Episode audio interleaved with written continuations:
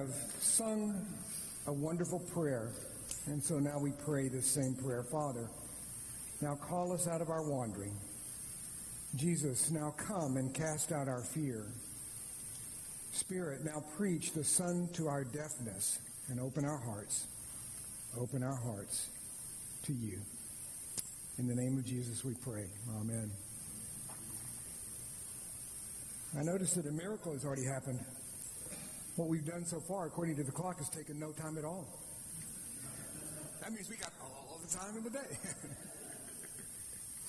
I want to speak directly to those who are being confirmed, but what I say especially to them, I could say generally to all of us because uh, this passage is indeed the Word of God, the living Word of God.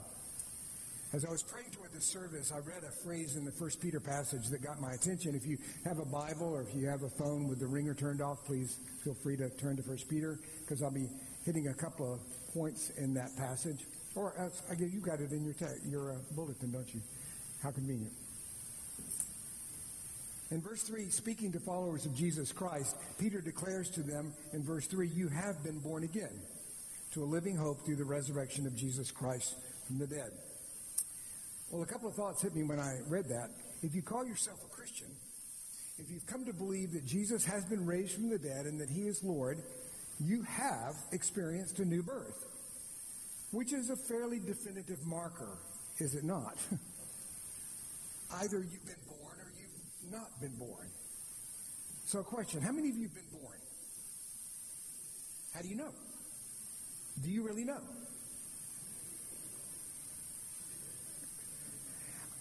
A, a more specific question How many of you have given birth? How do you know? Are you sure? Birth markers are fairly clear. Either you have been born or you haven't. Either you have given birth or you haven't. Peter says to followers of Jesus Christ, you have been born again you have been given a new life. A new life in the Spirit, Spirit generated, the possibility of a Spirit filled life. Paul says that every, if anyone be in Christ, he, she is a new creation. New creation. The old things have passed away. Behold, all things are new. New things have come. John chapter 15, the passage in the Gospels today, Jesus calls us to abide in him to receive the continual infusion of his life. And he not only invites us, he actually commands us to do so, to receive that life from him, which I would suggest is a way of inviting us or commanding us to live with the grain of who we really are. In other words, to not abide in Christ, to not receive the life of Christ, is to actually live apart from, live against the grain of who you actually are. You are born again. You are alive in Christ.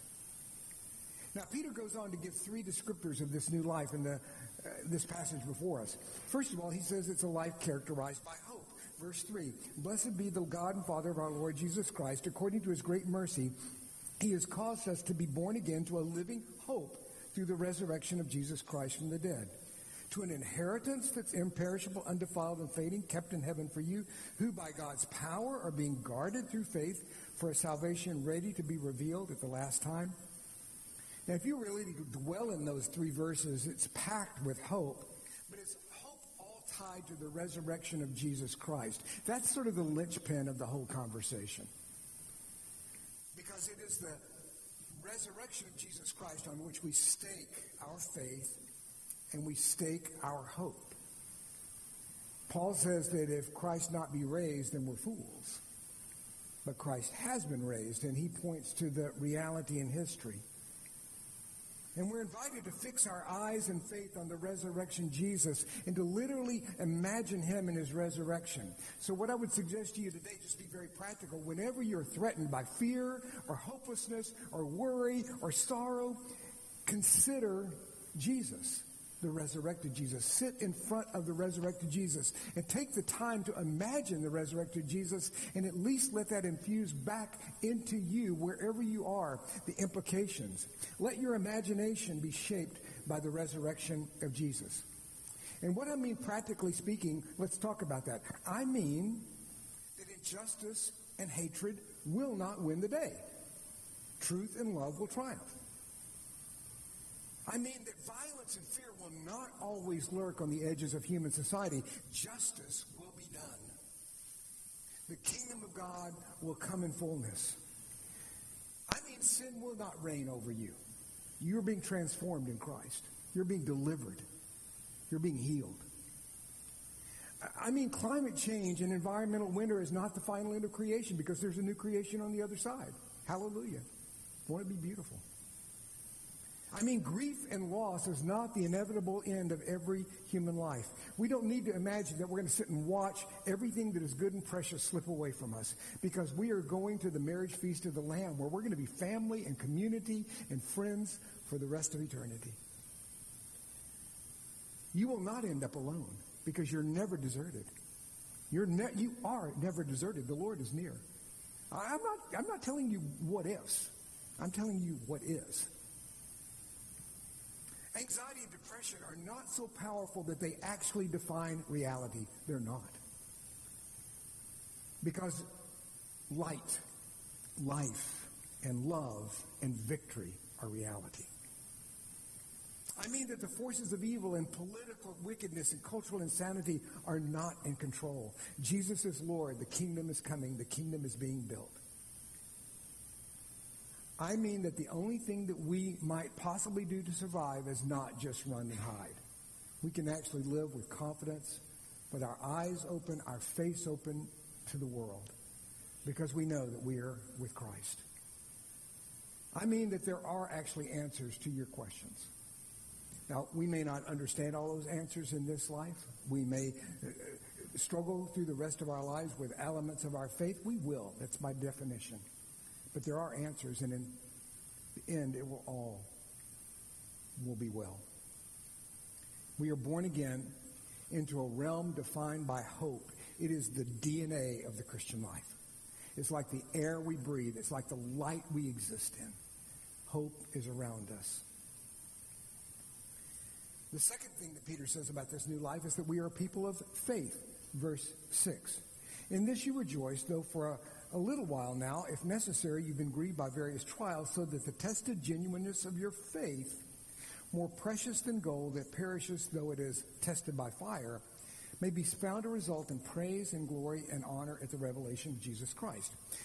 By definition, all the things that I've just said about hope, we receive by faith. Hebrews 11.1 says that faith is the assurance of things hoped for, the conviction of things not seen. So there is this element that included in the faith that we have been promised is a, excuse me, the hope that we've been promised is a faith that we have to live into. Now that doesn't mean that there is no evidence for what we believe. There is ample evidence for what we believe. History is filled with reliable evidence for Christ's resurrection and the Christian faith in the existence of this church. There are stories of transformation and change from people who walk before us and people who walk with us. Talk to people and hear what God has done in their life. There are miracles and interventions, and God is pleased to open our eyes from time to time to an actual miracle in our life, an inexplicable thing where God is at work, and God is answered prayer. We know the plausibility of creation or the nature of human life, the nature of what it means to be human. And we know that there's far more to life than what we can see. There's elements of reality like justice and truth and love and goodness. And we hang our souls on those things because we know they're true, even though we don't see them. As Christians, we have an eternal life, alive to God. There's a spiritual world. It's not just about my quote unquote spirituality, but there's a world of spirit beings. And there is the Holy Spirit who is alive and at work. There are events in history that we cannot see that are real and yet have ongoing reality. In other words, history's not dead. it has impact and living impact for us the cross of Jesus Christ is the one that is most clear. We say each Sunday at this table, Jesus is sacrificed once for all upon the cross. It happened in history, but it is a present reality. He is sacrificed. present reality rooted in history, an event in history. We weren't there. We, we weren't at the foot of the cross. We can't see or touch that. We weren't in the garden when we, he was raised. But these events continue as present tense reality that give us life. The promises of God are true and will come true. That's faith. All I'm talking about is how we live by faith. Now, by nature, Peter says your faith will be tested. So what I'm saying to you is if hope is the DNA, the air, faith is like the muscles by which we live and do the Christian life. It's what we do. The faith is what we do, how we act. And like any muscles, they need to be stretched and strengthened, and you need to work out. And so Peter says, Your faith is going to get a workout. Don't be surprised. Don't be surprised if you are being called to exercise faith, to believe in what you hope for, and to hold on to what you cannot see. That's the nature of what it means to be a Christian. No apologies. Finally, the faith that we live by directs the eyes of our hearts to Jesus. Again, we circle back to the object of our faith is the object of our hope, right? The object of our hope is the resurrected Jesus. The object of our faith is Jesus, whom we cannot physically see, but we love. Verse 8, though you've not seen him, you love him. Though you do not see him now, you believe in him and rejoice with joy that's inexpressible and filled with glory. Peter is making a statement of fact to Christians. To believe in Jesus and to follow Jesus is to love Jesus. It's a statement of also invitation and aspiration and encouragement to be a people of love. And to grow in love by believing in Jesus and following Jesus. I think there's something that's very, very special there because your feelings for Jesus are going to come and go, right? Or is that just me? Oh, good. Thank you. I appreciate that. At least there's one person in the room that connects. Okay, okay. But what not need come and go is your belief in him and your obedience to him. And Jesus counts that as love. Isn't that great? Jesus says that's a good that, that's good enough. That's that's love. I get that. You're abiding in my love. And so we are called to be a people of love, not only for Jesus, centered in Jesus, but not only for Jesus, but for one another. And again, to live as we are called to live with one another. And not only limited to the, Jesus and to the church, but we, if you read on in the book of 1 Peter, we are called to be a people of love in the world. We are strangers and exiles. People oppose and reject what we say. But we are nevertheless called to love and bless those, even those who reject us and what we say. Love is the heart and the passion. Hope is the DNA and the air. Faith is the muscles by which we live. Love is the passion, the joy.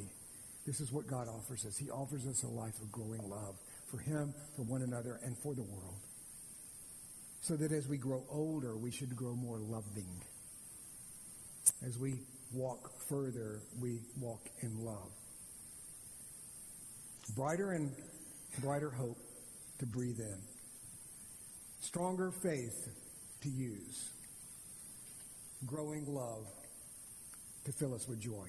So let me give you two admonitions, confirmands, okay? First of all, shake off the shrouds of the old life. You got a new life. You got a new life. It's hope, faith, love.